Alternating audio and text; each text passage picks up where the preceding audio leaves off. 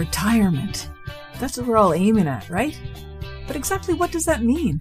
It conjures up visions of endless days of golf, drinks with little umbrellas in them on a tropical beach, feet up, reading a book. Is that what it's all about? I don't think so. Life would get pretty dull after a while without anything meaningful to do, don't you think? I'm Jackie Doucette, and I'm on a mission to discover exactly what life is like beyond retirement. Join me while I chat with people who've already done it, who've retired to something rather than from something. Let's find out together exactly what's waiting for us when we say goodbye to that 9 to 5.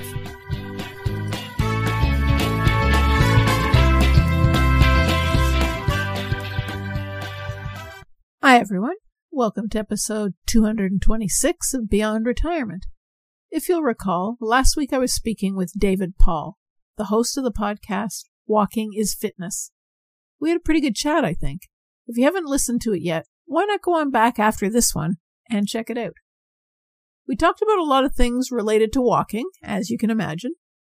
I think the most important thing that Dave said was around the idea that you definitely have to work up to the level you want to be at. Even though it's just walking, it takes time to get to 10,000 or 20,000 steps a day. He mentioned that an average person does maybe 4,000 steps in a day. I have my Fitbit on all the time, and there are days when I don't even make it to a thousand steps. How horrible is that? Those are the days I call my blob days, where I've been sitting in front of my computer all day long, only getting up when nature calls or when I need something from another room. I'm really trying to limit those days. Originally, I figured that because I'm now beyond retirement, I'd be able to walk as long as I want every single day.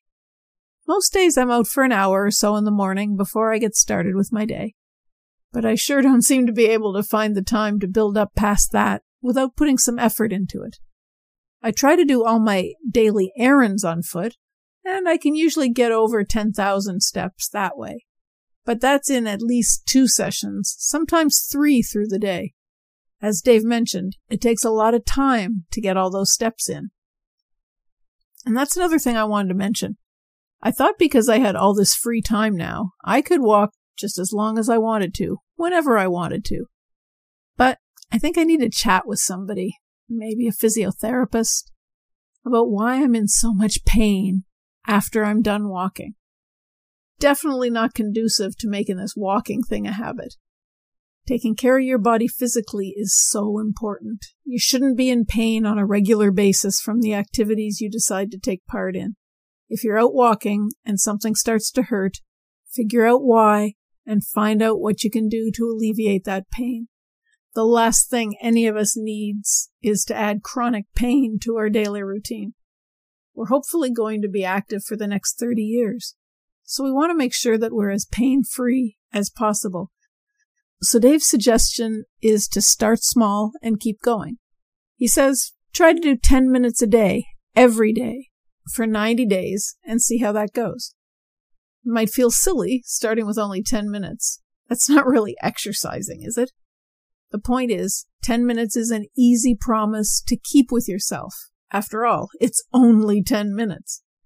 And after that becomes a habit, say in 60 to 90 days, bump it up to 15 minutes, or maybe 30 minutes if you have the time and the capacity to do it. The fitness chain that Dave mentioned is a great idea for keeping up your activity whether it's walking or something else that you've decided to do. Decide ahead of time how long you want your fitness chain to be. You don't want it to be indefinite because it's important to feel the success of achieving the goal.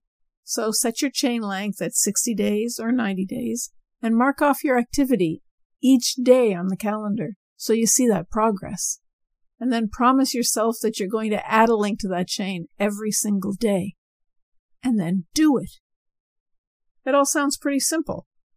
And really, walking is simple for most of us. But as we get older, getting started is harder. That's the reason for starting slow. Congratulate yourself when you accomplish that little goal of 10 minutes a day. Prove to yourself that you can do it. Trust yourself to keep on going. And then push yourself to achieve a little bit more.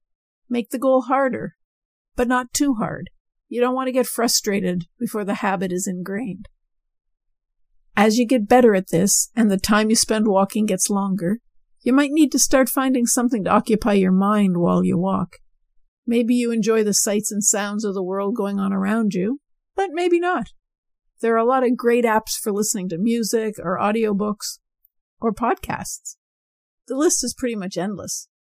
There's got to be something out there that interests you enough to take your mind off the fact that you're just walking for at least 10 minutes.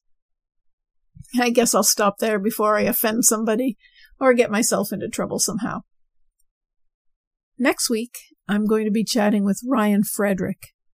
We'll be talking about how to figure out where you should be right now and why that might not be where you should be next year.